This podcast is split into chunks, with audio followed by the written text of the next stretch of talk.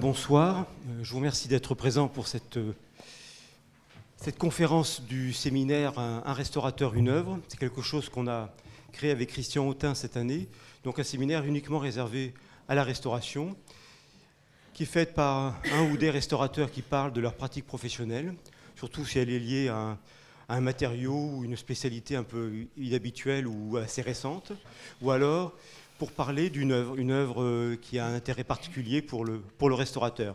Et en fait, ce soir, c'est le cas qui nous intéresse, une œuvre particulière qui a beaucoup d'importance pour notre restaurateur. Notre restaurateur de ce soir, c'est Patricia Vergès, et je suis très heureux, particulièrement touché de la voir ce soir, puisqu'elle travaille, elle travaille avec moi au département des restaurateurs. C'est elle qui est la responsable de l'atelier peinture.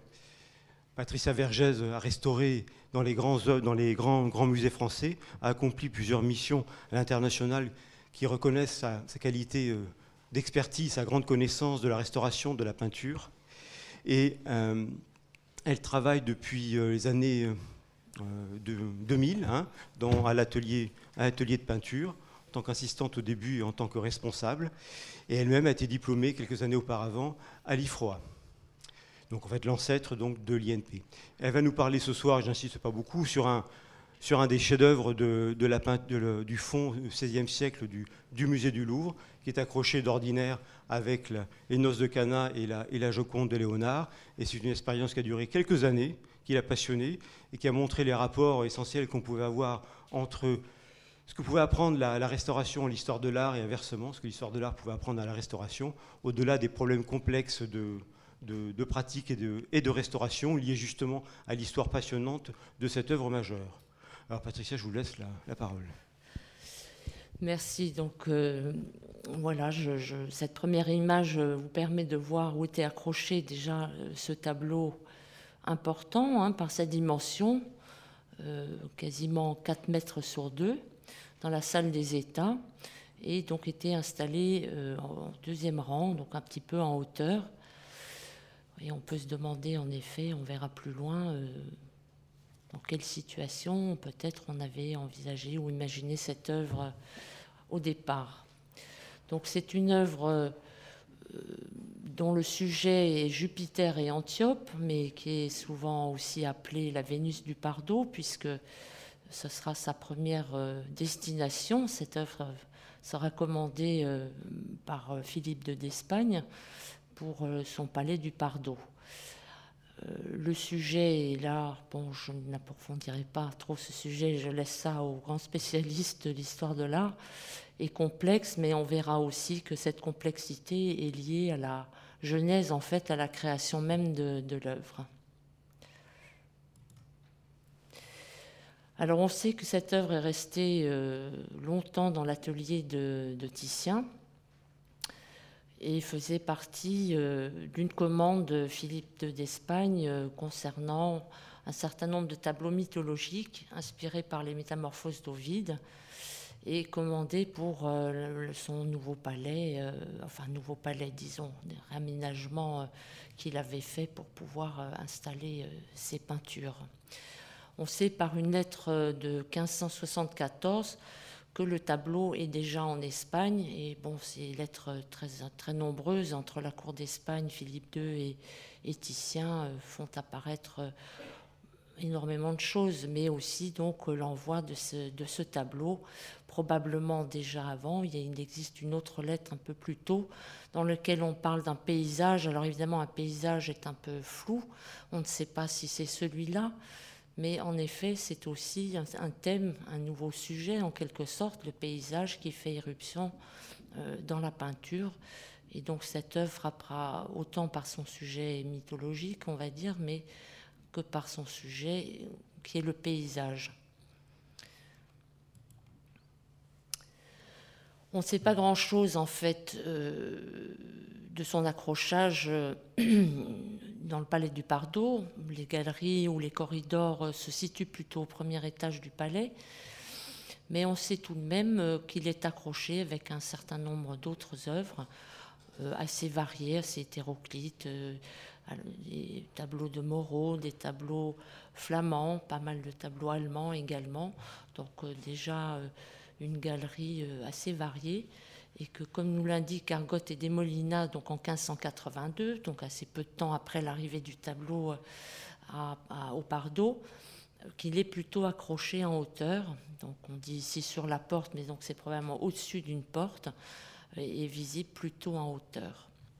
Ce tableau va rester là euh, de nombreuses années et euh, échappera euh, à l'important incendie de 1604 qui détruira tout de même très nombreuses œuvres, dont de nombreux Titiens, dans la grande galerie du Pardo. il semblerait que Philippe de, Troyes d'Espagne, au moment où il apprend l'incendie, s'inquiète pour un tableau et ce serait celui-là. Donc, bon, c'est ce qu'on dit. Le tableau est donc euh, au Pardo et Philippe IV d'Espagne donc euh, euh, est engagé avec l'Angleterre ou l'Angleterre est plutôt engagée avec l'Espagne à tenter à faire une réconciliation entre les divergences de l'Église anglaise et des catholiques et donc on décide d'essayer de fiancer le futur Charles Ier d'Angleterre à l'infante d'Espagne. À cette occasion, cette période va être appelée le Spanish Match, on va euh, Charles Ier décide un peu euh, de façon intempestive de descendre en Espagne pour aller voir l'infante. Et à ce moment-là, euh, profite également de visiter la magnifique collection de peintures de la cour d'Espagne et est très impressionné par les Titiens et notamment par ce tableau, avec lequel il repartira en 1624, bien que les fiançailles ne se soient pas faites et que ce Spanish Match n'aura jamais lieu. C'est ainsi que le tableau part en sorte de cadeau de fiançailles euh, raté, en quelque sorte, vers l'Angleterre.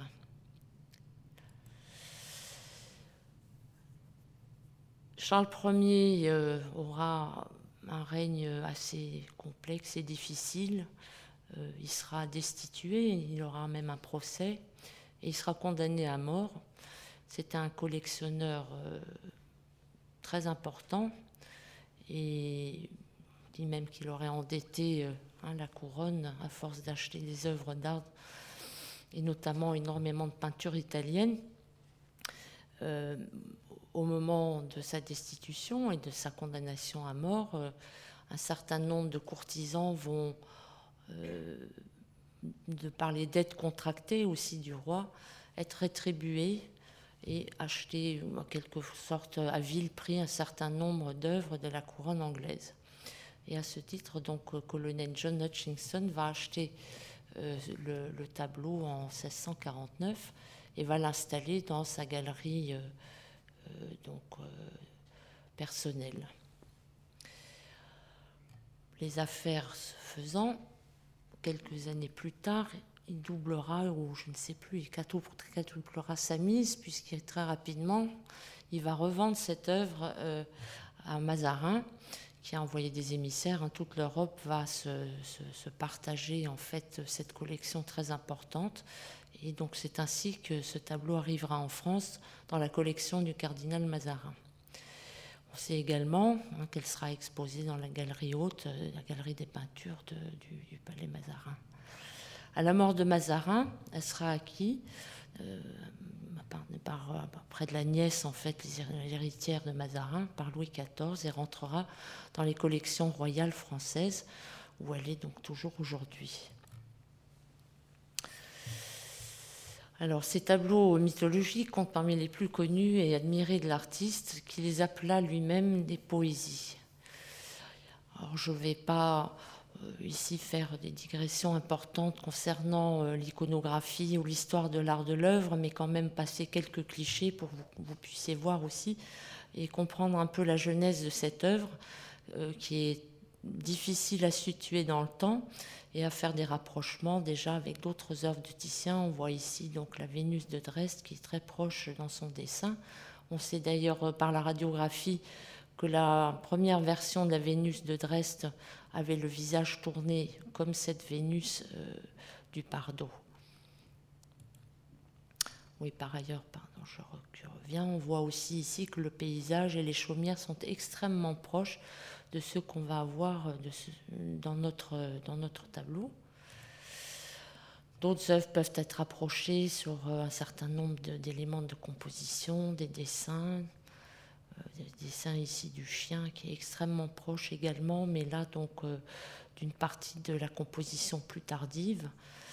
Donc on voit en fait comme une œuvre euh, en création, sûrement à plusieurs temps, sur une époque assez longue, partant peut-être assez tôt dans sa, dans sa carrière pour aller euh, jusqu'à cette commande pour le roi d'Espagne, où il semblerait qu'au fond, il a une œuvre dans son atelier qu'il a peut-être déjà transformée une première fois, et pour en faire euh, cette commande que nous voyons aujourd'hui avec cet agrandissement dont on parlera un peu plus tard. la, on va dire, euh, peut-être la nécessité d'engager cette restauration compte tenu euh, euh, de la difficulté à lire l'image. Hein, je disais un petit peu que ce tableau était presque devenu plus qu'une image, tellement qu'on ne percevait plus réellement la, la texture, la, sensation de la peinture, et que l'encombrement d'un certain nombre de restaurations vraiment euh, permettait plus d'apprécier pleinement euh, cette œuvre euh, quand même très importante. le musée du Louvre décidera d'éventuellement engager cette restauration, mais en ayant conscience que compte tenu de l'importance de l'œuvre, compte tenu d'un travail déjà important de recherche historique sur le tableau, qui a donc été très suivi. Il a fait une sorte de grand tour d'Europe, hein, de toutes les cours royales, et on le suit pas à pas. Et euh, on a euh, des dossiers historiques sur les restaurations, sur son parcours, sur son transport. Et donc c'est intéressant.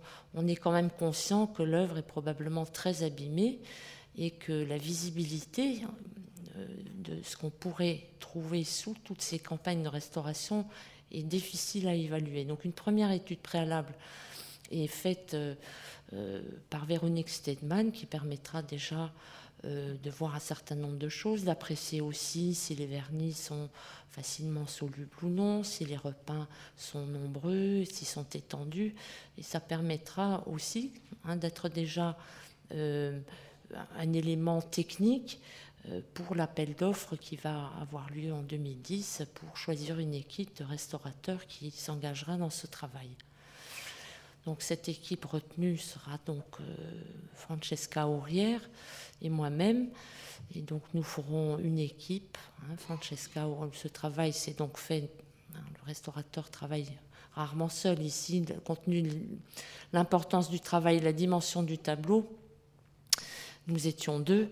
Et par ailleurs, il y a évidemment toutes les équipes du Louvre qui sont mises au service et du C2RMF qui sont mises au service de cette œuvre. Et. Donc euh, c'est en 2010, donc après pas mal de réunions, que le travail est engagé. Et tout le monde, alors tout le monde n'est pas forcément totalement d'accord sur cet engagement, puisque euh, voilà, euh, malgré tous nos moyens scientifiques, il est des fois difficile d'évaluer vraiment l'état d'une œuvre. Alors d'autant plus que cette œuvre a été transposée au XIXe siècle. Et cette transposition s'est faite avec euh, notamment de la céruse comme adhésif. Et cette céruse nous empêche en fait de faire une radiographie normale. Donc cette radiographie nous aurait beaucoup aidé pour voir un petit peu l'état réel du tableau. Néanmoins, on a mis en place une technique euh, qui est un peu plus complexe, un peu plus sophistiquée, on va dire, qui s'appelle l'émissiographie. Donc on a souvent une image euh, en fait inversée de par rapport à cette qu'on connaît en radiographie. Et donc nous, on perd de nouveau une inversion des couleurs pour avoir une idée surtout des lacunes, moins des usures, mais euh, des parties lacunaires du tableau. Et ce document nous a réellement servi à mieux quand même visualiser un peu où pouvaient situer les accidents les plus importants. Alors après ce, premier travail, aussi ce premier socle de connaissances, hein, qui est dû à la documentation scientifique, à la documentation déjà historique, un certain nombre d'articles, notamment l'article de Nathalie Voll aussi, qui avait fait un travail sur l'histoire de la restauration concernant ce tableau. et l'étude préalable de Madame Stedman, on a pu engager ce travail. Le support et l'adhérence de la couche picturale n'offraient pas de réelles inquiétudes quant à l'état de conservation de l'œuvre. La toile présentait néanmoins un léger manque de tension. Par contre, l'accumulation des différentes campagnes de restauration, l'aspect très assombri, le jaunissement accentué du vernis, l'épaisseur des différentes couches de vernis, les repeints, très discordants, trahissaient considérablement la perception chromatique et plastique du tableau et ainsi appauvrissait pardon, la compréhension et la délectation de l'œuvre. C'est ce constat qui a pesé sur la décision à intervenir en vue d'améliorer l'état de présentation du tableau. Alors, ce qui nous a également aidé avant d'engager le nettoyage, c'est tout le travail qui avait été fait préalablement dans cette documentation historique, notamment au niveau des copies anciennes. C'est une œuvre qui a été abondamment copiée, dessinée, gravée. Et donc, nous avons aussi organisé une sorte de tableau chronologique entre les œuvres euh, qui avait été réalisé avant les restaurations connues et après certaines restaurations connues. Et on a pu ainsi établir un certain nombre de changements de composition qui étaient donc euh, retracés euh, dans ces copies et sur lequel, par laquelle on a pu deviner un certain nombre de réaménagements de l'image vous voyez ici, il y avait deux importantes copies qui ont été réalisées à dimension. Donc, euh, euh, une première, enfin en tout cas une plus connue, plus tracée par un artiste probablement qui s'appelait Michael Cross. Euh, une copie qui a été faite très peu de temps après que l'œuvre soit arrivée en Angleterre, donc à la cour de Charles Ier d'Angleterre. On sait qu'il existe une deuxième copie par le peintre euh, de la cour euh, de Charles Ier, Maitens.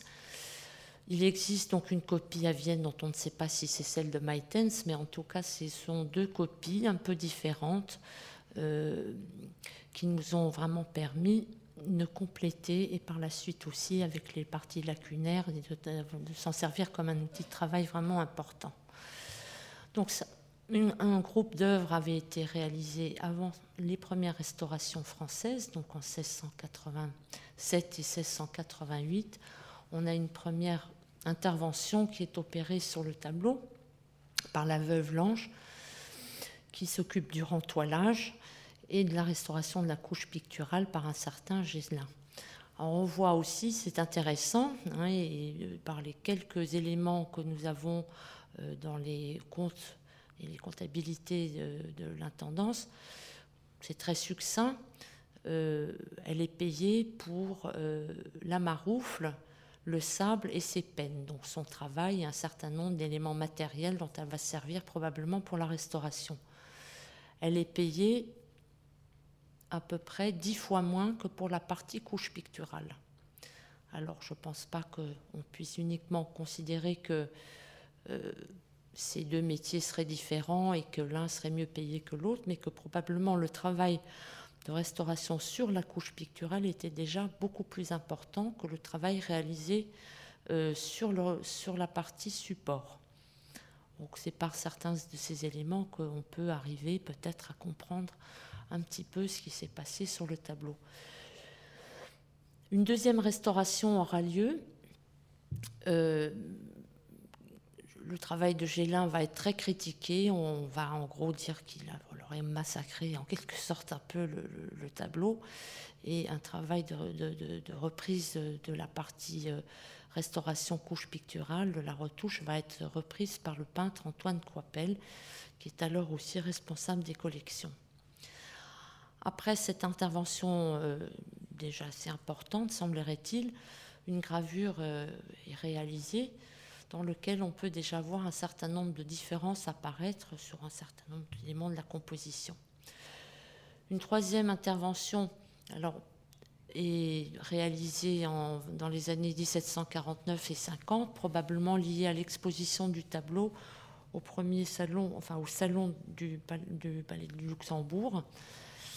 Et euh, un entoilage va être fait on verra aussi que, compte tenu d'un certain nombre d'éléments sur l'œuvre elle-même, on s'est posé pas mal de questions sur savoir si c'était un rentoilage, un rentoilage complet, un rentoilage partiel, voire une transposition déjà partielle euh, sur le tableau. À la fin du XVIIIe siècle, une autre restauration, peut-être moins importante, plus liée à la présentation de l'œuvre, euh, va être euh.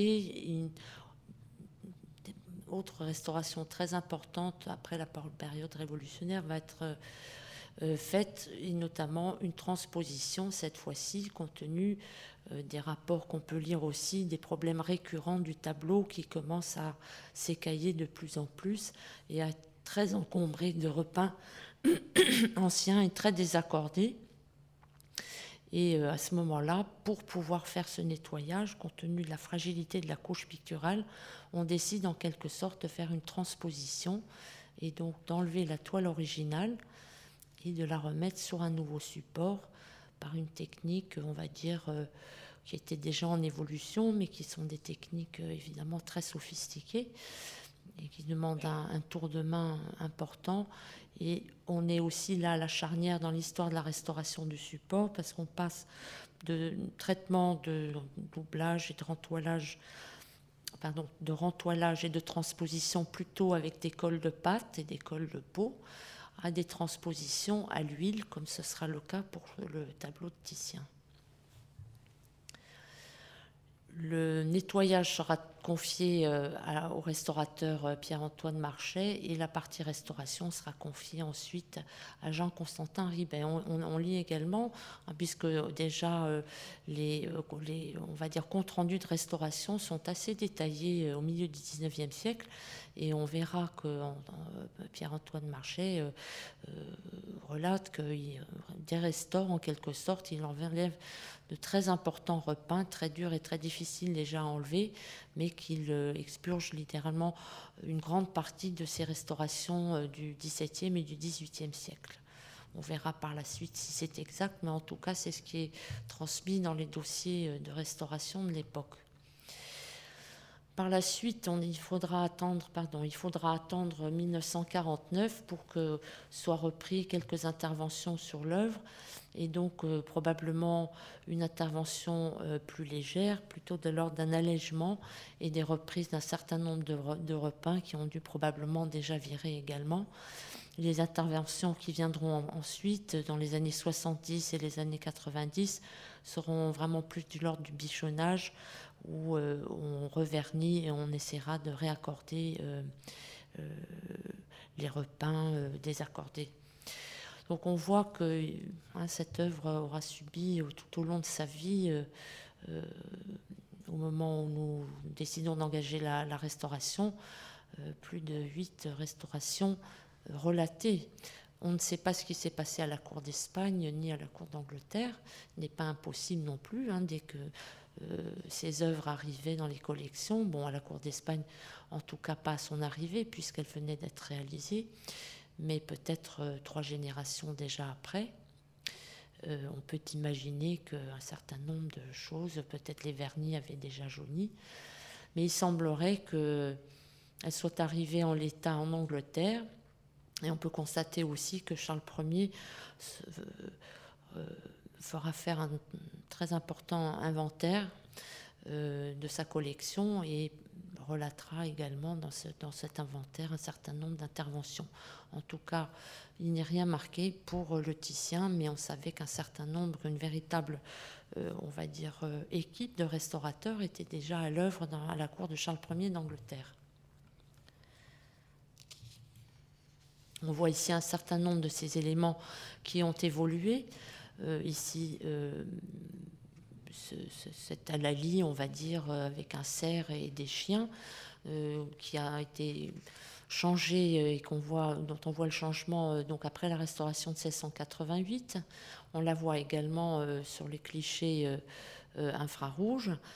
On voit également que le faux nassi a une magnifique couronne de lierre, enfin de feuilles aujourd'hui, mais que cette couronne n'apparaît pas du tout sur les copies, donc avant les restaurations connues. et qu'elle apparaît donc après la restauration de 1688 probablement. Et elle va, elle va apparaître par la suite dans toutes les copies postérieures. On a également les guerres qui est en effet bon, très bien représentée quand on voit quand on, découvre le tableau, et on va voir en effet que l'aspect euh, d'origine n'était pas tout à fait le même et que probablement après la restauration de 1688, les guerres a été pour une part, euh, on va dire, réaménagée, repeinte légèrement. Un autre élément important là par contre dans le paysage, c'est qu'au fond euh, est situé, donc peut-être improbablement, hein, c'est que souvent ces paysages représentaient euh, la région d'origine d'où venait euh, Titien, c'est-à-dire les Dolomites, peut-être son village d'origine avec elle, et que le petit campanile de ce, village avait disparu, en tout cas dans l'œuvre sur laquelle nous engagions la restauration.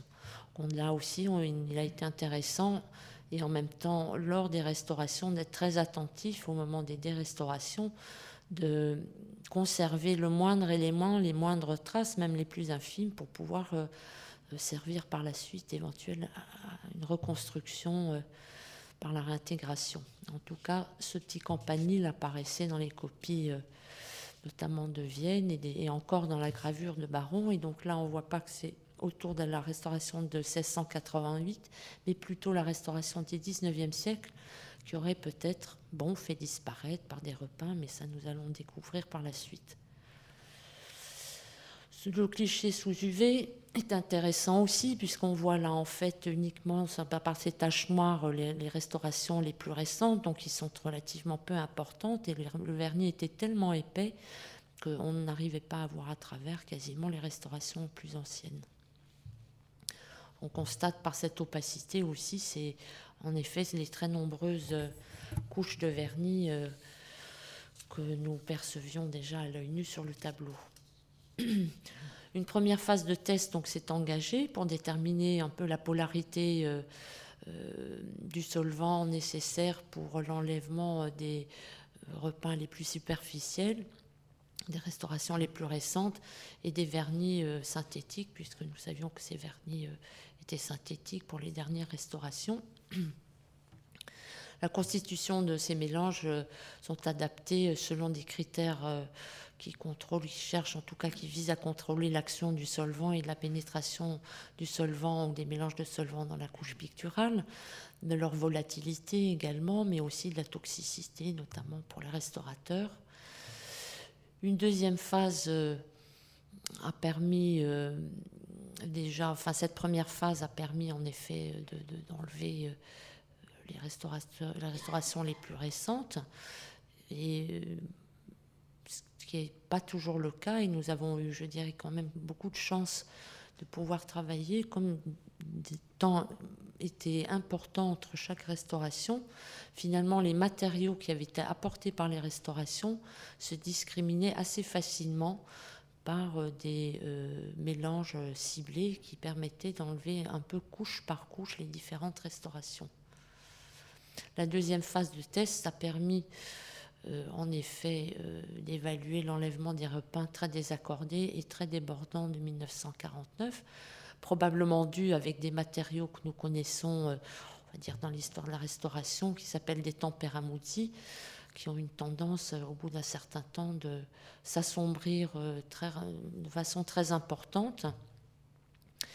Et la troisième phase a permis euh, l'allègement progressif des vernis de 1949 et du 19e siècle, ainsi que l'enlèvement des repeints à l'essence donc de, des restaurateurs Marchais et Ribet lors de la transposition des années 1830. Alors là aussi, c'était intéressant puisque nous redoutions un peu tous ces repas et qu'ils soient faits à l'huile, hein, ce qui évidemment est toujours très difficile par la suite à enlever.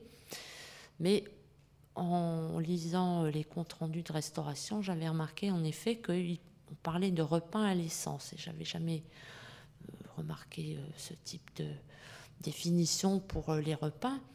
Et en lisant un petit peu des ouvrages sur les restaurations du 19e siècle, me suis rendu compte que, on va dire au tournant du XVIIIe siècle, après euh, la période révolutionnaire, les campagnes napoléoniennes qui ont donné lieu à d'énormes campagnes de restauration, on s'est rendu compte aussi que toutes les restaurations du XVIIIe siècle s'étaient beaucoup assombries. Euh, notamment puisqu'on utilisait de l'huile et que par ailleurs ces repas étaient très difficiles à, enlever. Et donc on voit déjà au milieu du 19e une, vraie préoccupation des restaurateurs, trouver de nouvelles techniques de restauration, de nouveaux matériaux qui seront euh, moins euh, dangereux, je dirais, dans le temps pour les tableaux. Et donc ces repas à l'essence, alors je ne sais pas comment on peut l'interpréter, moi je l'interprète comme ça, c'est qu'on on a constaté que ces pratiques avaient encore lieu euh, je dirais jusque dans les années 50, c'est qu'on dégraissait les peintures, c'est-à-dire qu'on faisait les peintures à l'huile qui étaient déjà préparées de façon, on va dire, euh, plus ou moins industrielle à cette époque-là. On dégraissait la peinture pour remplacer l'huile extraite donc de ces préparations déjà industrielles par de l'essence et ainsi euh, avoir une pâte finalement qui était moins riche en huile et donc par la suite plus réversible pour les restaurations à venir. Vous voyez aussi que euh, toutes ces lectures permettent de nous renseigner en même temps sur les événements de ce tableau, sur son histoire matérielle, mais aussi sur l'histoire de la restauration. Et c'est en cela que ce tableau est vraiment extrêmement, extrêmement intéressant. Euh, dans les comptes rendus de marché de Ribet, ils nous ont dit que, enfin, il était écrit en tout cas que ils avaient euh, enlevé toutes les restaurations du 18e. Euh, bon, malheureusement pour nous, ce n'était pas le cas. Et en effet, nous avons trouvé énormément encore de, reliquats euh, très incrustés dans la peinture et qui avaient donc aussi été chauffés en quelque sorte par la transposition et donc très attachés à la peinture originale. Ça a été un peu on va dire, euh, je dirais mauvaise surprise. On s'attendait à tout avec ce tableau parce qu'au fur et à mesure, euh, il y avait toujours et encore et encore des couches de repeint et voilà. Donc bah, voilà, il a fallu euh, de nouveau trouver des techniques pour nettoyer les reliquats très incrustés dans la peinture.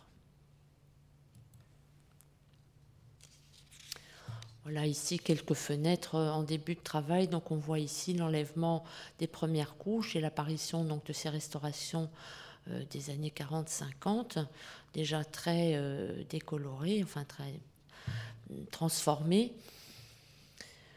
ici également sur l'épaule du, du, faune. on avait en effet aussi le sentiment que le ciel était extrêmement encombré de repins.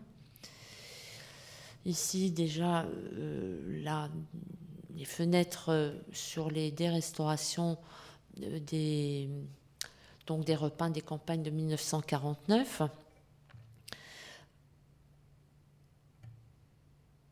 On voit que le contraste est quand même très important et très impressionnant entre la peinture originale et toutes ces couches apportées par les nombreuses restaurations.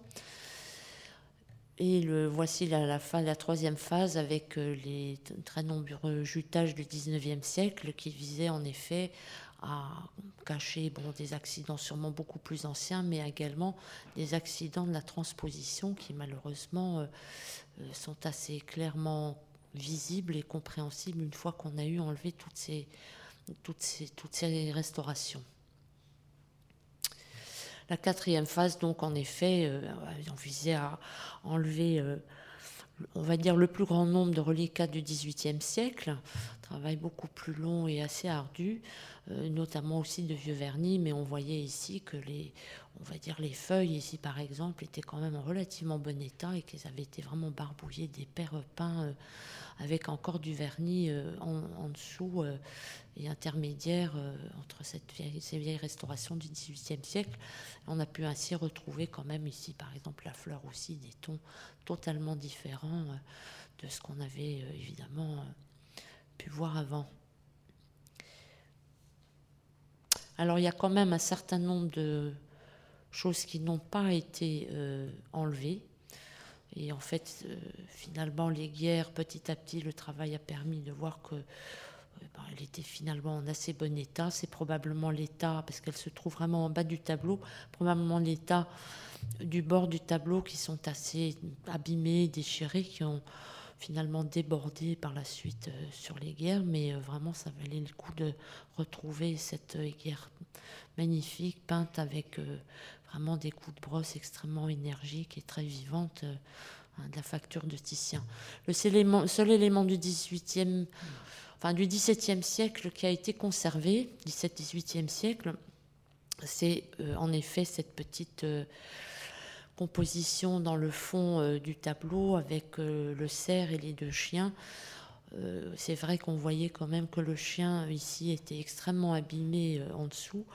On suppose, il est fort probable par ailleurs aussi que cette restauration ait été faite par Antoine Coppel, donc on a considéré qu'on pouvait la conserver et qu'elle ne changeait pas fondamentalement la perception en fait de l'ensemble du tableau. Donc voici le tableau après donc tous les nettoyages successifs. On voit là maintenant l'étendue vraiment euh, du travail, euh, enfin de l'état réel du tableau. Je dirais qu'en effet, bon, on voit que le tableau évidemment a subi tout un tas de choses, mais malgré tout, je dirais que dans l'ensemble, tout le monde s'est accordé pour dire que ça a été quand même plutôt une très bonne surprise, malgré ce très long travail, de voir euh, revenir à la vie euh, un certain nombre d'harmonies colorées, des éléments de la facture du Titien, même si elles étaient euh, très usées. un autre élément aussi qui est un peu visible, c'est cette partie, cette extension ici qui semble légèrement plus sombre que la partie centrale du tableau.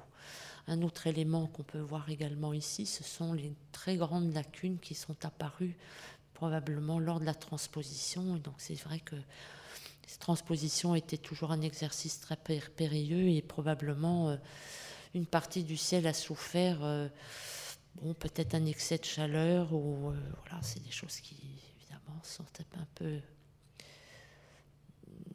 dramatiques pour le tableau. Alors après le nettoyage, hein, on voit qu'on a vraiment une bien meilleure compréhension de la technique picturale du tableau, que les marques laissées par son histoire matérielle sont clairement visibles. Les très nombreux déplacements euh, de l'œuvre ont laissé des traces, euh, évidemment, euh, je dirais, dans la matière même, les nettoyages successifs et les restaurations, la transposition, et donc cette apparition, enfin cette visibilité de la disparité entre les deux parties du tableau. Pardon, la technique picturale, bon, le Titien est assez connu, mais vraiment, il a été très intéressant cette œuvre quand même euh, importante d'observer de, de, nouveau la façon dont Titien avait travaillé. Donc, euh, cette œuvre avait été montée sur un châssis, sur une toile composée, hein, dans un premier temps, dans cette première partie de la composition, par trois laits de toile bon, des laits d'environ 80 cm, ce qui est assez habituel. Hein. on est autour de 90-95 cm pour la largeur des laits de toile au XVIe siècle. Donc on voit ici euh, euh, la construction. En effet, pour un format comme ça, euh, il faut en effet coudre un certain nombre de morceaux de toile ensemble. On voit aussi les petits défauts, hein, les petites déformations qui sont dues au montage pas tout à fait symétrique de la toile. L'armure, alors évidemment, la toile euh, originale n'existant plus, il a fallu vraiment observer de, près euh, la couche picturale euh, pour percevoir que cette toile avait probablement été assez fine et assez serrée, mais qu'elle avait laissé relativement peu. Alors évidemment, la transposition avait a transformé également la surface du tableau, mais malgré tout, probablement la texture de la toile était relativement peu sensible dans le, dans le rendu euh, du tableau. Ensuite, ces toiles donc étaient en général enduites d'un après à base de sulfate de calcium et de colle de peau. Ces, toiles, ces, préparations étaient raclées littéralement dans la préparation. Hein, c'est aussi la période où on passe des supports bois aux supports toiles et on ne peut pas mettre des préparations aussi épaisses qu'on en mettait sur le bois, puisque la souplesse de la toile aurait inévitablement amené un développement de craquelures euh, très rapide et prématuré. Donc on fait des préparations encore maigres, malgré tout euh, relativement cassantes, mais la, finesse de ces couches vont compenser finalement euh, ces problèmes qui auraient pu se développer. Ensuite, un enduit ou une impression, une imprimatura blanche euh, à l'huile et au blanc de plomb assez légère a été passée sur l'ensemble de la partie euh, centrale du tableau, on va dire. Bon, ces, ces, couches en général servaient un petit peu justement à régler on va dire, l'absorption ou l'emboire euh, de ces préparations maigres qui avaient tendance à absorber pas mal l'huile.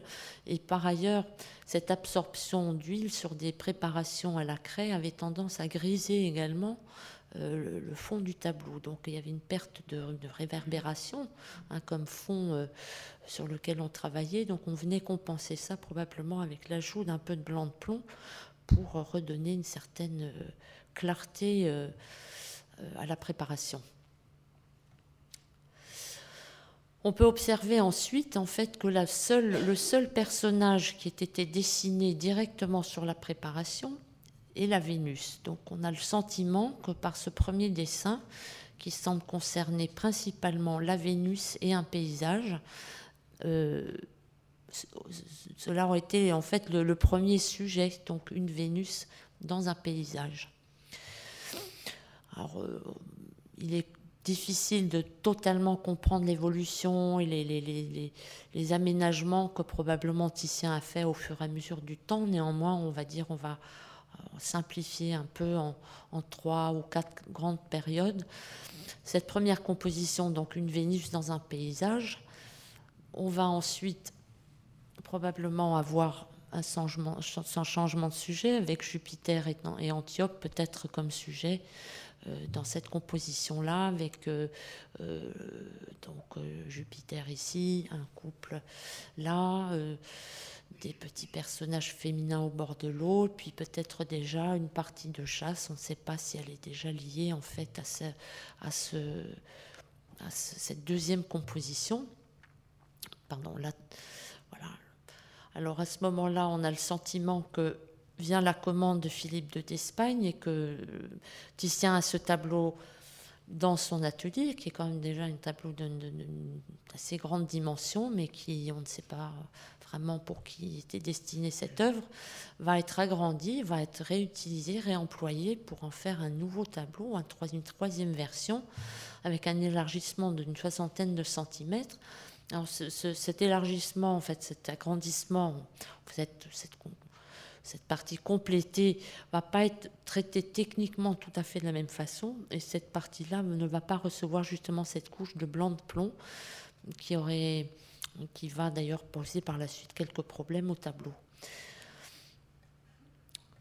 Les derniers éléments de cette troisième phase vont être installés. On voit très bien un certain nombre d'éléments dans le fond du paysage disparaître au profit notamment de personnages euh, ici qui vont transformer euh, euh, le tableau en, une Vénus et peut-être Jupiter, mais aussi en une scène de chasse beaucoup plus importante. Là aussi, on sent un certain nombre de tâtonnements dans cette composition, puisque là, on, on a un certain nombre d'éléments comme les chiens, le bras euh, du personnage, euh, la trompe euh, de ce personnage à l'arrière-plan, qui vont encore avoir des réaménagements. Et puis en dernier lieu, probablement, on viendra installer un cupidon. on lui met ici un petit carquois, mais pour mettre ce carquois, le bras gêne en quelque sorte de ce personnage et on va voir que celui-ci va être redressé et pareil pour la trompe qui va être changée. On a comme ça énormément de petits éléments qui vont euh, encore euh, être sujets à la dernière modification dans la composition.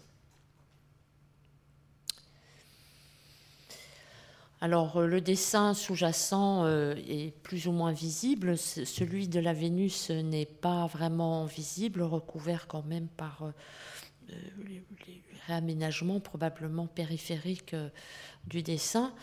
Par contre, un certain nombre de, dessins, et donc les derniers notamment, sont très visibles euh, avec le cliché infrarouge. On avait un premier cliché infrarouge, et un deuxième a été refait après l'enlèvement de tous les repeints, et, ce cliché est magnifique, et on voit vraiment euh, des dessins très libres et très solides de, de, Titien. En quelques coups de brosse, il campe un arbre, il dessine un petit cupidon, et c'est vraiment très intéressant à voir.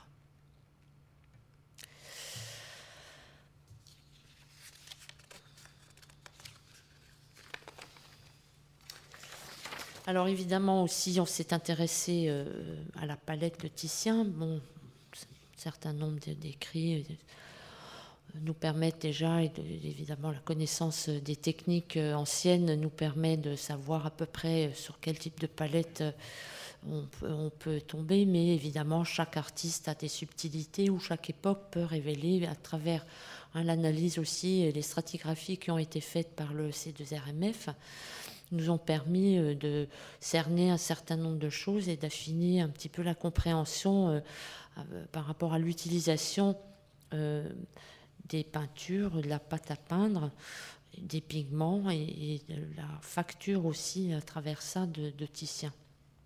On va dire que dès le XVe siècle, de Venise devient un centre très important de fourniture pour artistes. En fait, on voit émerger déjà dès cette époque-là des boutiques spécialisées qu'on va appeler des vendicolori.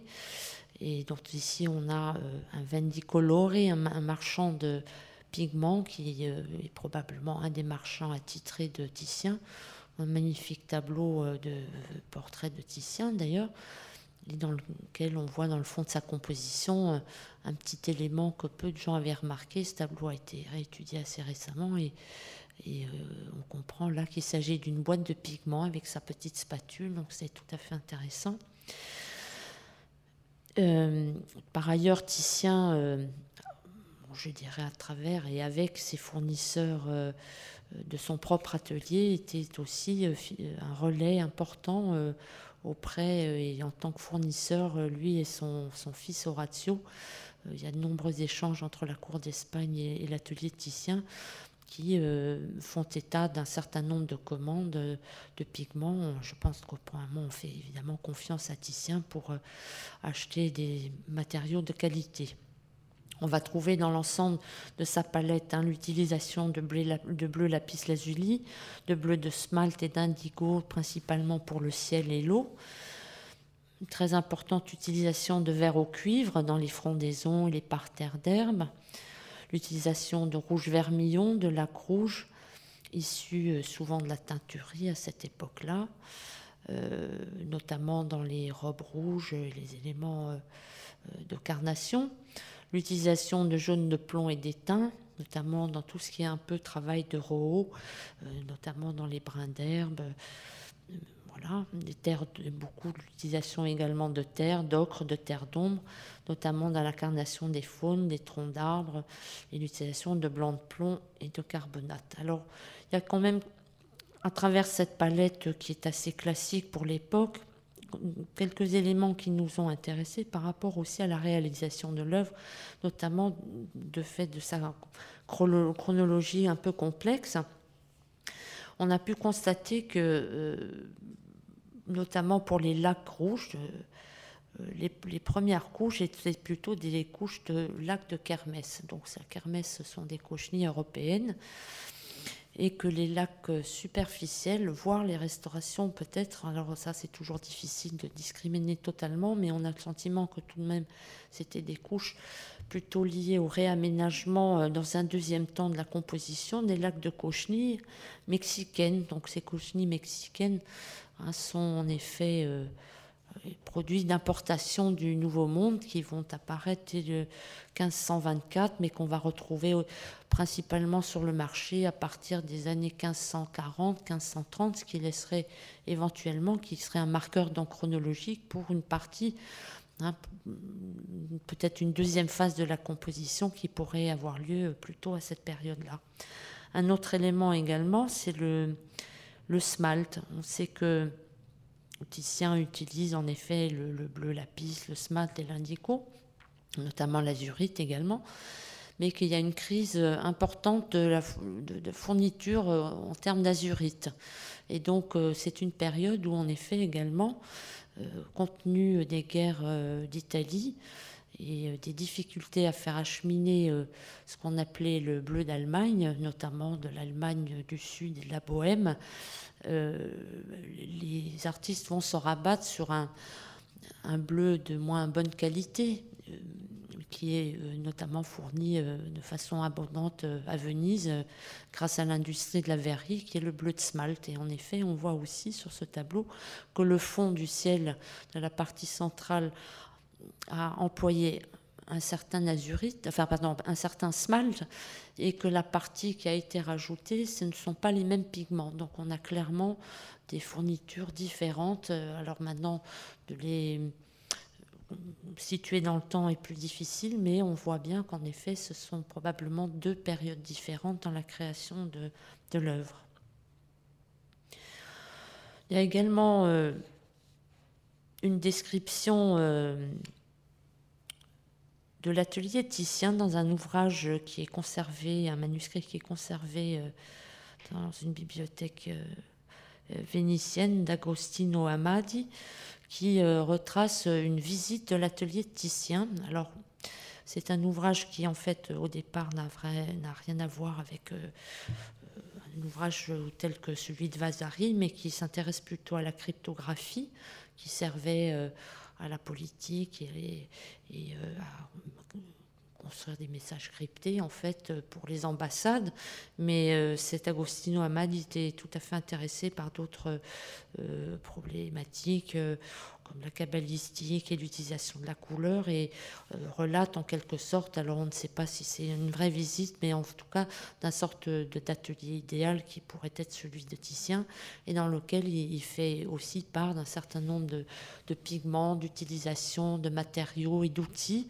Et donc c'était extrêmement intéressant de comparer cette... Alors cet ouvrage n'est pas publié en tant que tel, mais en tout cas, tout à fait intéressant de comparer euh, ces documents euh, d'époque avec euh, ce que nous trouvons aujourd'hui grâce aux analyses.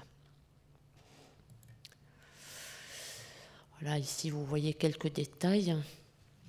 Alors la facture de Titien, évidemment, hein, va se servir aussi de cette façon tout à fait personnelle de la peinture à l'huile puisqu'on sort aussi de la période de la peinture à tempéra pour euh, euh, explorer, on va dire, toutes les possibilités de la, peinture à l'huile et faire un véritable langage. Et l'utilisation de la peinture à l'huile va lui permettre justement euh, tout un travail de fondu, le travail de superposition et de transparence entre les différentes couches colorées et des effets de matière qui vont être aussi une de ses caractéristiques.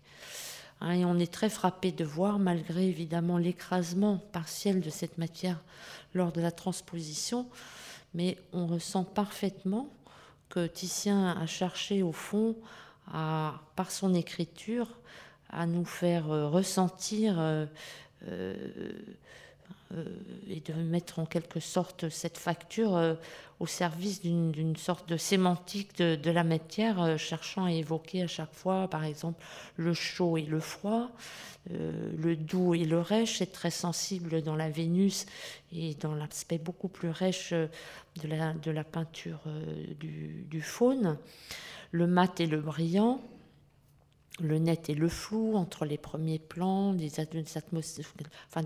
rendus atmosphériques extrêmement sensibles dans les arrière-plans, l'ombre et la lumière, et je dirais l'immobilité et le mouvement. Certaines parties aussi sont plus cernées, d'autres sont beaucoup plus floutées. Donc il y a vraiment un travail d'écriture tout à fait personnel ici qui cherche à nous faire ressentir en quelque sorte euh, des émotions plus importante que juste de regarder l'image en quelque sorte. Hein.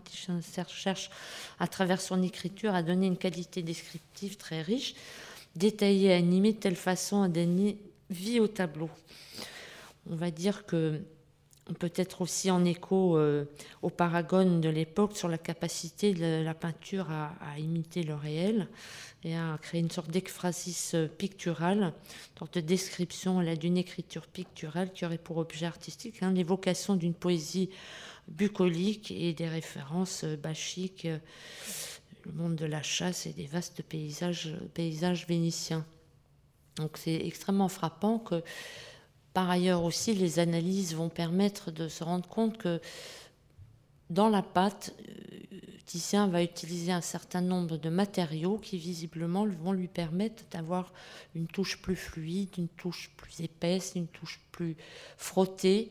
Et à travers ce travail de, créer toute euh, cette facture si particulière.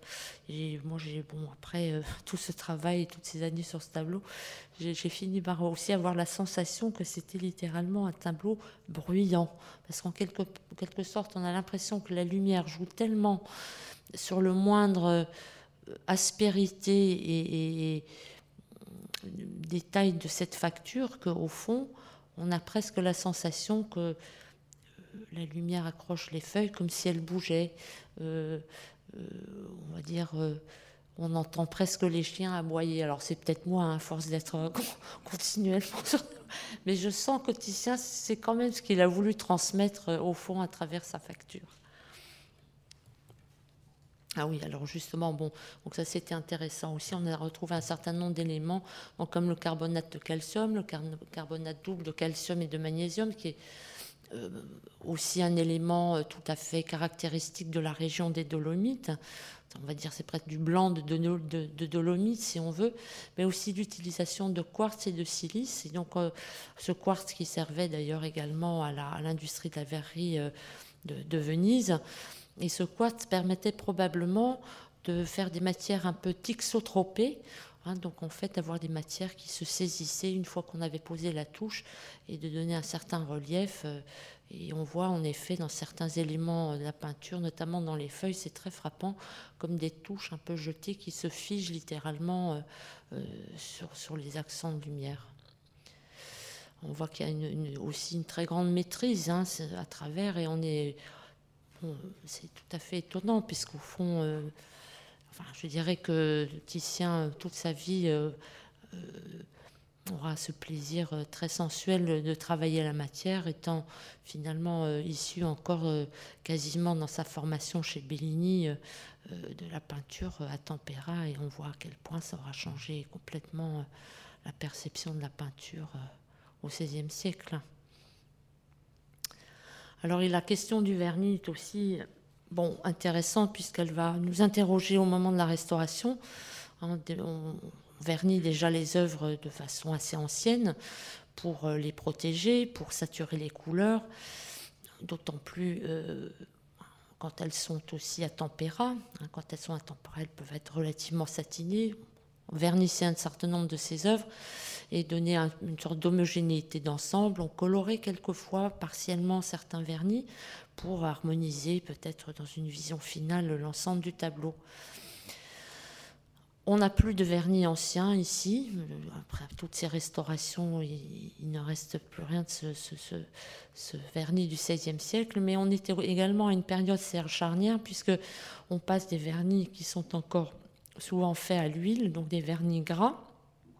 Les résines sont dissoutes en fait dans l'huile. On n'a pas encore euh, de grande maîtrise, enfin c'est petit à petit l'irruption, on va dire, euh, de toute la euh, maîtrise de la distillerie qui va permettre l'utilisation de solvants et d'huiles essentielles et qui vont faire évoluer en fait l'utilisation des vernis euh, à dissoudre dans des solvants par rapport à l'utilisation de vernis gras au tournant et au milieu du XVIe siècle. Donc on ne sait pas si Titien utilisait des vernis gras ou des vernis maigres.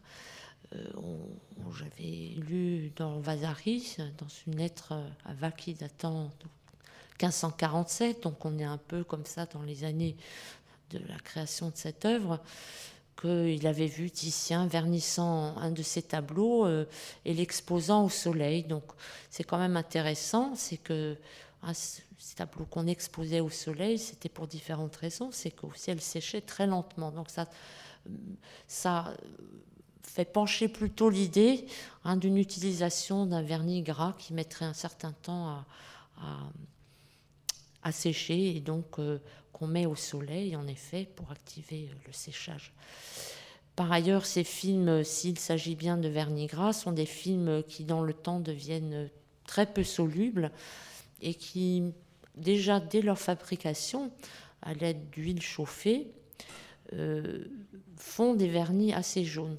Hein. et donc, euh, euh, cette perception d'une image plus ou moins jaune, elle est évidemment interrogée au moment de, des choix par la suite du vernissage, étant donné que probablement les vernis au milieu du XVIe siècle étaient assez jaunes et participaient donc malgré tout, bon, même de façon assez fine et subtile, à un rendu particulier de l'ensemble du tableau. Peut-être je vais aller un petit peu plus vite. L'histoire matérielle, donc, euh, bon, hein, je ne reviens pas trop dans les détails, mais on, voit, que ce, tableau, évidemment, euh, a été transporté d'un endroit à l'autre et a fait tout le tour de l'Europe, mais ça demande évidemment de pouvoir le transporter. Cette œuvre était de grande dimension, 4 mètres sur 2, et euh, probablement, compte tenu des navires qu'on a à l'époque, euh, euh, les cales ne sont pas très profondes ni très hautes, donc on s'imagine qu'avec euh, un tableau pareil, on est plutôt probablement dans le roulage d'une œuvre pour pouvoir la transporter d'un endroit à l'autre. On sait que Titien, en général, faisait envoyer un certain nombre de tableaux vers Gênes, qui étaient ensuite embarqués jusqu'en Espagne pour être de nouveau acheminé alors en charrette. Hein. donc il faut aussi que ça rentre dans un bateau, mais il faut aussi que ça rentre sur une charrette, tout ça. Donc euh, bon, 4 mètres sur 2, c'est quand même pas très manipulable, donc il est probable qu'on devait rouler ses œuvres à chaque fois. Donc on imagine bien que le montage, le démontage et le remontage et le démontage ne faisaient pas forcément du bien au tableau. Pareil pour les cales humides, pour des préparations maigres et quand même relativement fines, ça ne devait pas être non plus l'idéal. Après l'Espagne, donc euh, les changements de climat aussi, on passe de climat assez humide de la lagune au moment de la création à des climats beaucoup plus secs en Espagne. Ensuite, transport en fond de cale jusqu'en Angleterre, dans des châteaux où il faisait quand même pas très chaud et pas très sec non plus. De même chez nous en France, donc en effet, on comprend que ces œuvres, euh, par leur notoriété leur, euh, on va dire, euh, leur, qualité, sont aussi la jeunesse de leur propre destruction hein, ou de leur fragilité progressive dans le temps.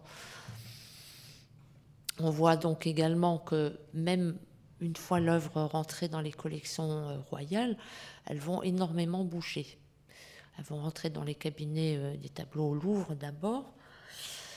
Alors là, je trace les dates les plus connues, mais je crois qu'il n'est pas du tout impossible qu'il y ait encore beaucoup plus de mouvements que ça. Donc en effet, on est toujours. Euh, voilà, je me dis que pour les gens qui font de la de la régie, il serait tout à fait intéressant d'interroger euh, tout un tas d'ouvrages euh, liés à ce mouvement des œuvres pour un peu comprendre comment ces œuvres d'art étaient transportées. Voilà, donc euh, bon, évidemment, transporter toutes sortes de choses en ballots, en caisses, en tonneaux.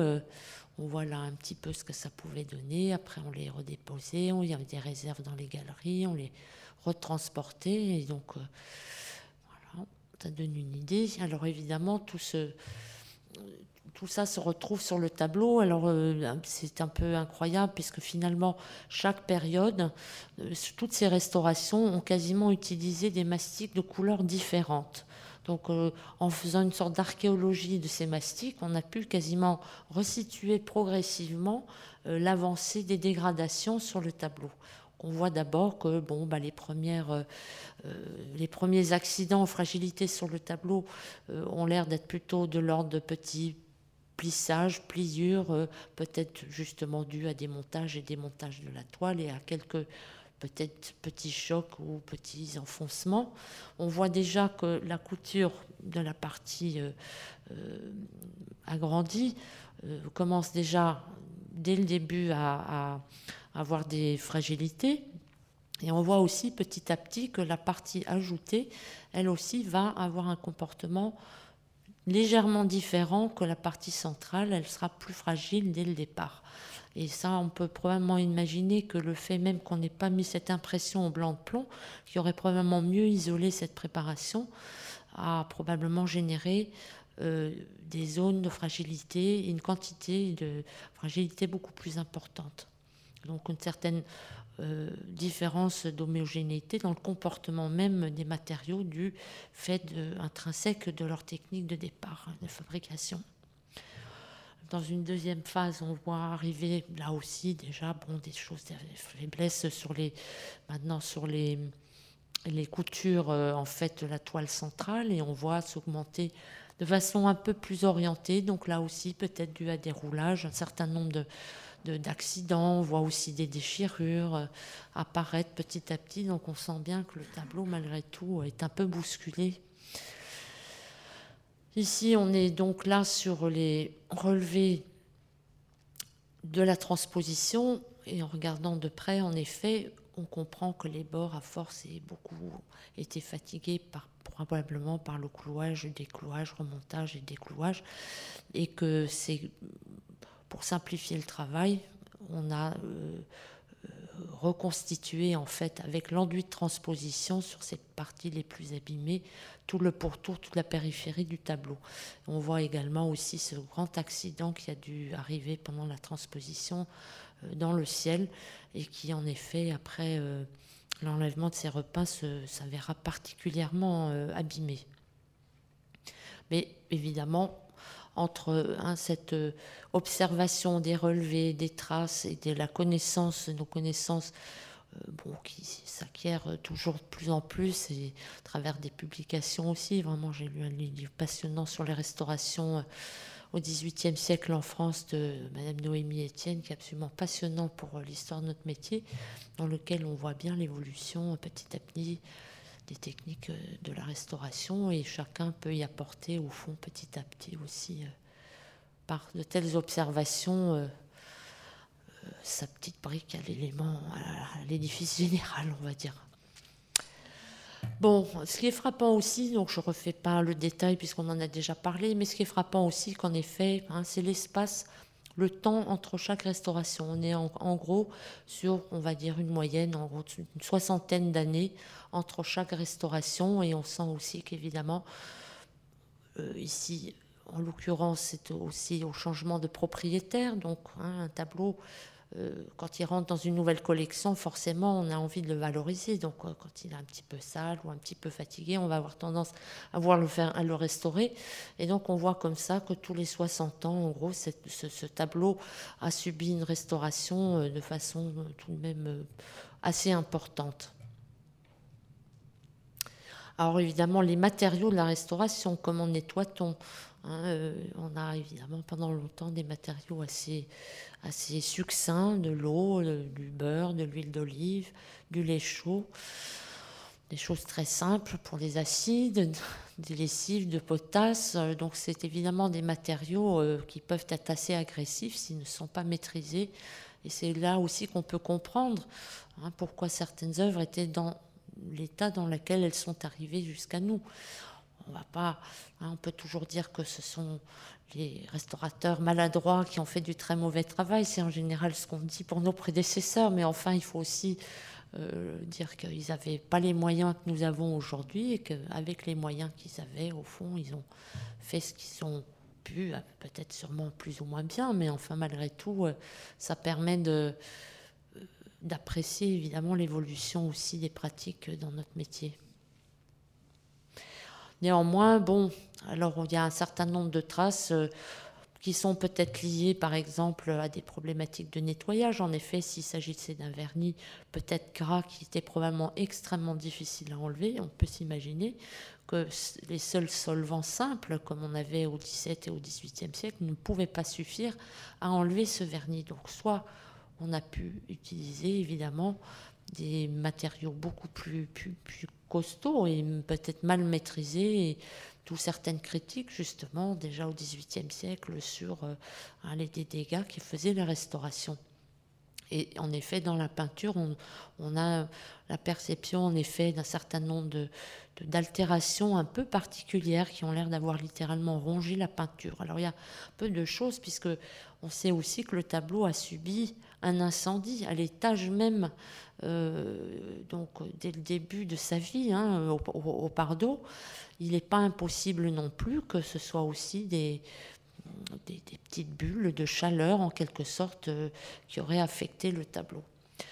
Par ailleurs, bon, les restaurations à répétition aussi sur des tableaux euh, euh, qui sont extrêmement construits sur des couches et des sous-couches et des glacis finaux. À force de restauration, on finit évidemment aussi par abîmer les derniers glacis qui font justement toute la subtilité de la peinture et de voir en effet des épidermages importants et des usures dans les glacis jusqu'à quelquefois remettre à jour des éléments qui avaient probablement été cachés hein, dans les différentes phases de la construction du tableau et qui réapparaissent et que, au fur et à mesure des restaurations, n'ont pas forcément été comprises et réinterprétées de façon différente. Nous, on a la chance d'avoir des radiographies, des infrarouges aujourd'hui, mais c'est tout de même assez récent d'avoir des outils qui nous permettent de voir comme ça à travers la matière. Par ailleurs aussi, ce qui m'a frappé, c'est que la copie qui se trouve en Angleterre, donc qui est très contemporaine de l'arrivée du tableau euh, en Angleterre, ce tableau alors à peu près une 70 ans, hein, va être copié. Euh, Charles Ier euh, donnait des sortes d'autorisation à, à, sa cour ou à ses amis de pouvoir faire faire des copies, puisque ses œuvres étaient extrêmement appréciées. Je suis frappée euh, ce tableau euh, qui vient donc euh, de Ham House en Angleterre, il est toujours resté donc dans la maison pour laquelle la copie avait été faite, a été restauré de façon concomitante, on va dire, à notre restauration. Et j'ai été frappée de voir le côté assez contrasté du tableau et assez peu coloré. Donc on peut imaginer aussi que, au fond, les copistes en 1624 ou 1600, autour de 1630, se sont servis d'un tableau qui était déjà légèrement obscurci par ces vernis anciens et, et, à l'huile qui avait déjà dû s'assombrir pas mal. Enfin, en tout cas, c'est une hypothèse euh, possible et donc encore peut-être justement de se dire que ce sont des vernis assez gras, peut-être déjà assez sombres à l'origine, qui auraient pas mal assombri le tableau euh, dans le temps. Alors la transposition aussi va évidemment beaucoup transformer. On a vu déjà les accidents que ça a généré. Bon, de façon plus fine, on va aussi voir euh, l'utilisation de trop de chaleur et d'un certain nombre de déplaquages dans la couche picturale. Évidemment, outre les lacunes, c'est principalement la matière même de, Titien qui va là euh, être assez abîmée. La chaleur va vraiment écraser la, facture de Titien, toute l'écriture assez euh, personnelle de Titien va être relativement écrasée par le chauffage euh, important au moment de la transposition. À tel point que même certains éléments de la composition ont probablement été quasiment déplaqués par la chaleur. On a notamment ce personnage ici féminin qui avait un foulard autour du cou et ce foulard a totalement disparu après euh, la restauration de 1830. Voilà, donc autre part, euh, peu de choses sont intervenues sur le support. La transposition a été tellement massive et tellement chauffée qu'en effet, là, euh, c'est tellement bien collé que de ce côté-là, ça ne bouge plus. néanmoins, bon, je dirais que sur les bords, la toile a quand même un petit peu perdu de sa tonicité. Donc, euh, euh, l'équipe euh, de restaurateurs support, Jean-Pascal Viala et Luc Hurter, sont intervenus. Également, vous voyez, c'est un châssis à clé, donc il date, c'est tous les éléments de la restauration de 1830. Mais les clés demandent évidemment des coûts importants et pour ne pas avoir à traumatiser trop le tableau en, mettant des grands coups de maillet sur ces clés, un système a été repensé de façon à, visser de façon beaucoup plus douce les clés pour bien tendre le tableau sur son châssis. Alors la réintégration va se faire euh, là aussi en, différentes étapes. Euh, compte tenu de l'état quand même d'usure, de disparité, de déplaquage aussi du tableau, il était, hein, ça donnait lieu à beaucoup de discussions et très intéressantes entre les conservateurs évidemment, des spécialistes qui sont venus voir tout au long de ce travail. Sur de nombreuses années, on a eu beaucoup de spécialistes italiens, anglais notamment. Euh, une commission scientifique euh, suivait tout le travail de restauration également. Et donc, euh, toutes ces questions sont discutées de façon très régulière pour les choix de restauration. Donc, il a été décidé que dans un premier temps, on travaillerait de façon assez progressive, de telle façon à reconstruire petit à petit euh, l'image. Ce travail, hein, on était aussi aidé par toutes ces copies anciennes qui étaient vraiment tout à fait euh, utiles à ce moment-là. Alors, faut-il faire une restauration illusionniste? Faut-il faire une restauration visible? C'est évidemment difficile dans la mesure aussi on a des typologies d'altération très variées. Et on a quand même plutôt opté pour une restauration illusionniste, mais avec vraiment le choix de conserver un certain degré d'usure pour ne pas, euh, évidemment, donner l'impression que le tableau euh, sortait euh, tout neuf de la restauration. Donc, justement, ce qui a été intéressant aussi, c'est que le travail de Titien, qui est construit justement sur des couches successives, nous a permis, de, à travers sa technique, de remonter petit à petit vers une reconstruction, euh, quelquefois à l'aide vraiment de petites bribes, euh, notamment dans le fond et dans le ciel, euh, permettent de, reconstruire l'image petit à petit et de rééquilibrer aussi un petit peu les deux parties du tableau.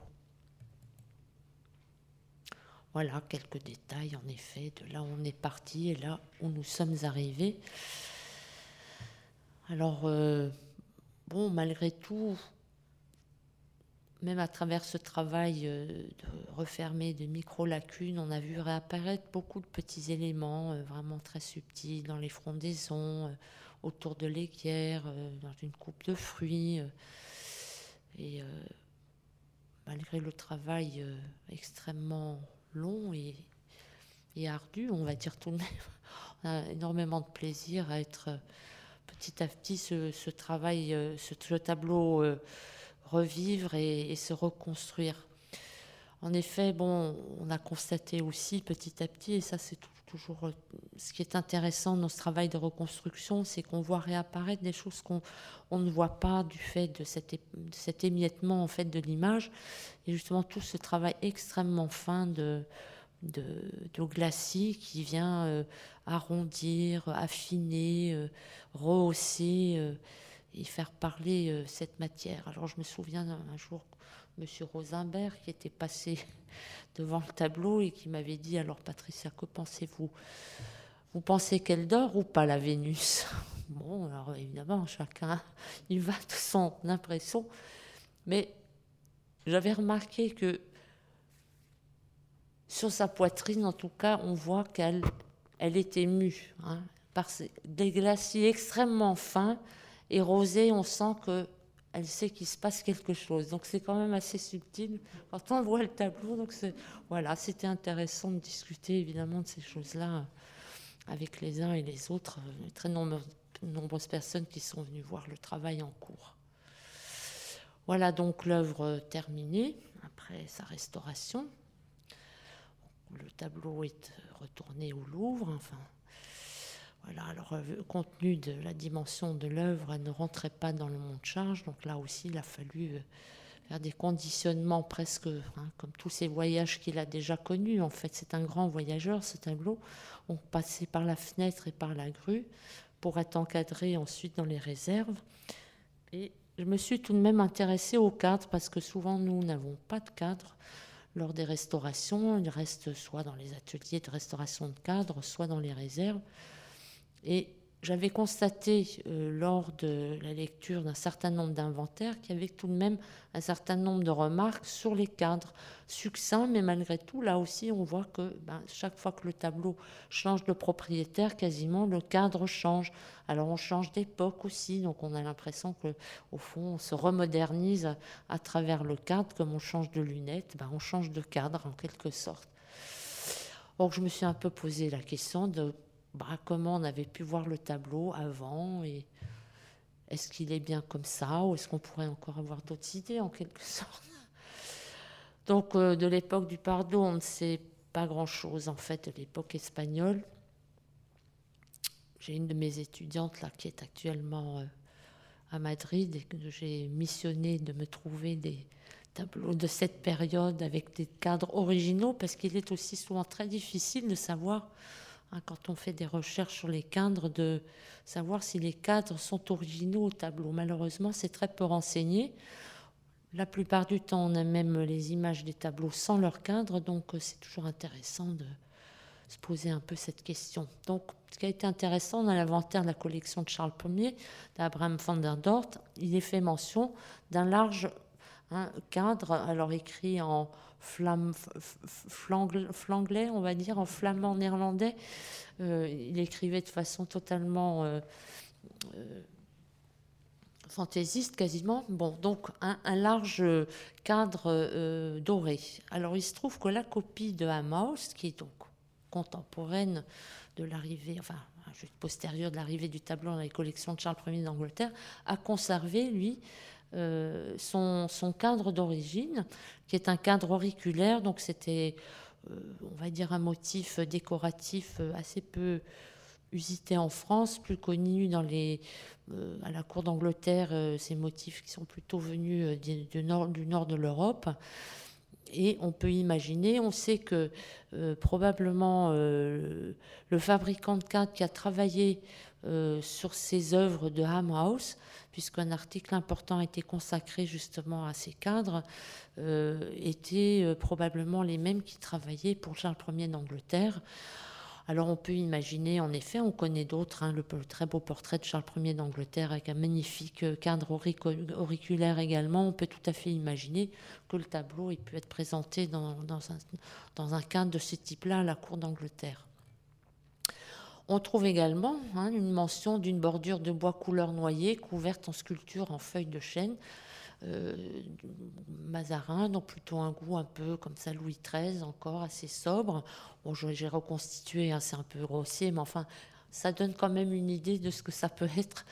Euh, voilà, dans un autre contexte, peut-être un peu plus, un petit peu, un peu plus sévère, un petit peu plus, euh, voilà.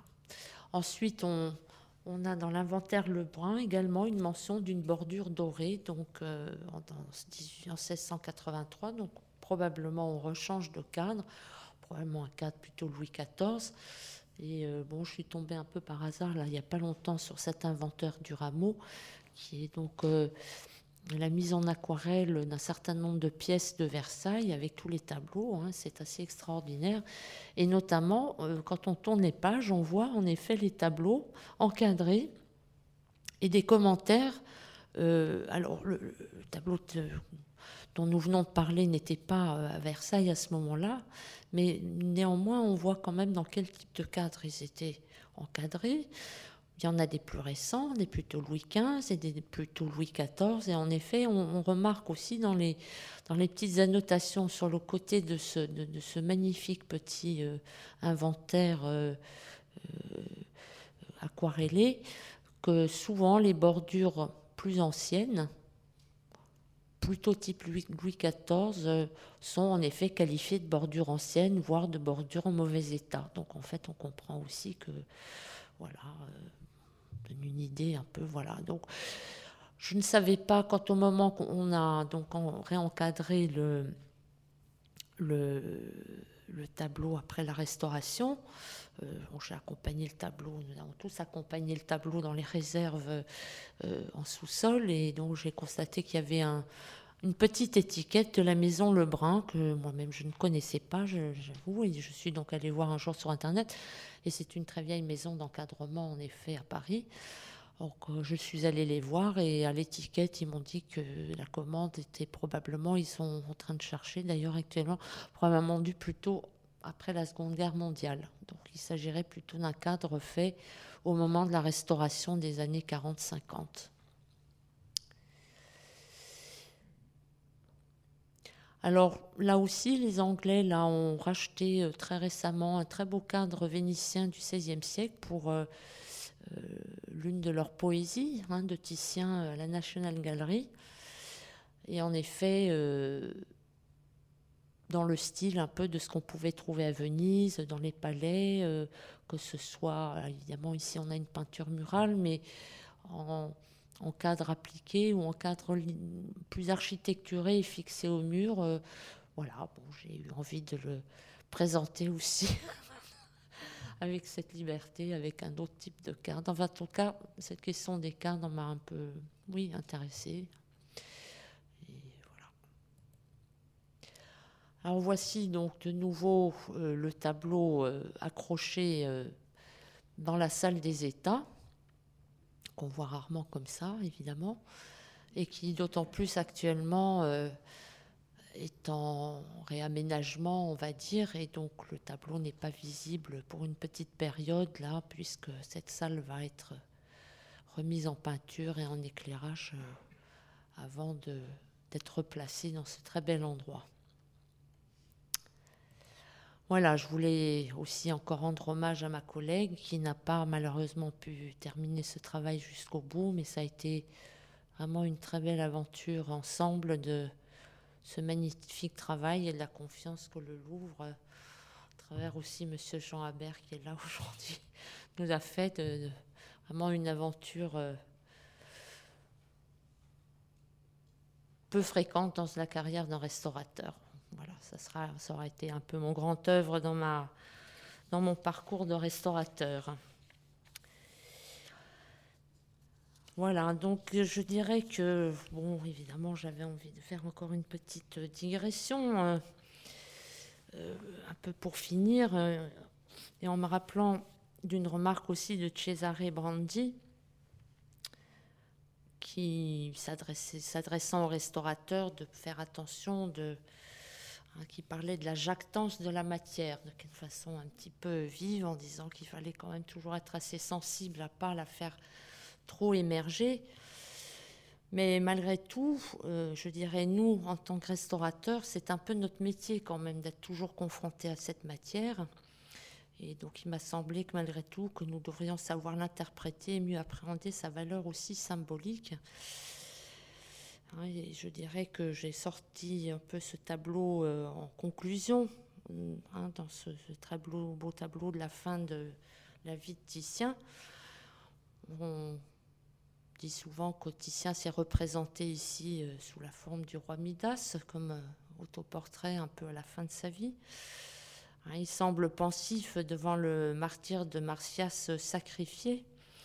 Euh, ce tableau n'est pas sans rappeler d'ailleurs le Jupiter et Antiope et son paysage foisonnant dans sa dimension assez dionysiaque, où semble se jouer également une sorte de joute entre euh, la flûte de Pan du satyre hein, de Jupiter et la trompe en lieu et place euh, de la lyre, comme le concours entre Apollon et Martias. Deux mondes s'affrontent ici, celui de la nature, du ressenti, de la matière et celui du maîtrisé, du construit et du rationnel. En cela, je dirais qu'en ma position euh, modeste restaurateur, hein, je dirais que je, m'élève un peu comme Titien et comme Midas pour prendre le parti de Martias. Dussé-je me voir pousser des oreilles d'âne En effet, en espérant que nous les restaurateurs, mettons à nu cette tension en soulevant le voile Hein, sur le chaos et la beauté de la matière, ne finissions pas trop souvent sur l'autel du sacrifice. Ainsi, rappelons que Martias forme tout de même le soubassement de son opposé Apollon. voilà. Cette longue confrontation avec Titien hein, lors de cette importante restauration a été l'un des moments les plus passionnants et plus poétiques, on va dire, de mon parcours de restauratrice. Voilà. Je vous remercie.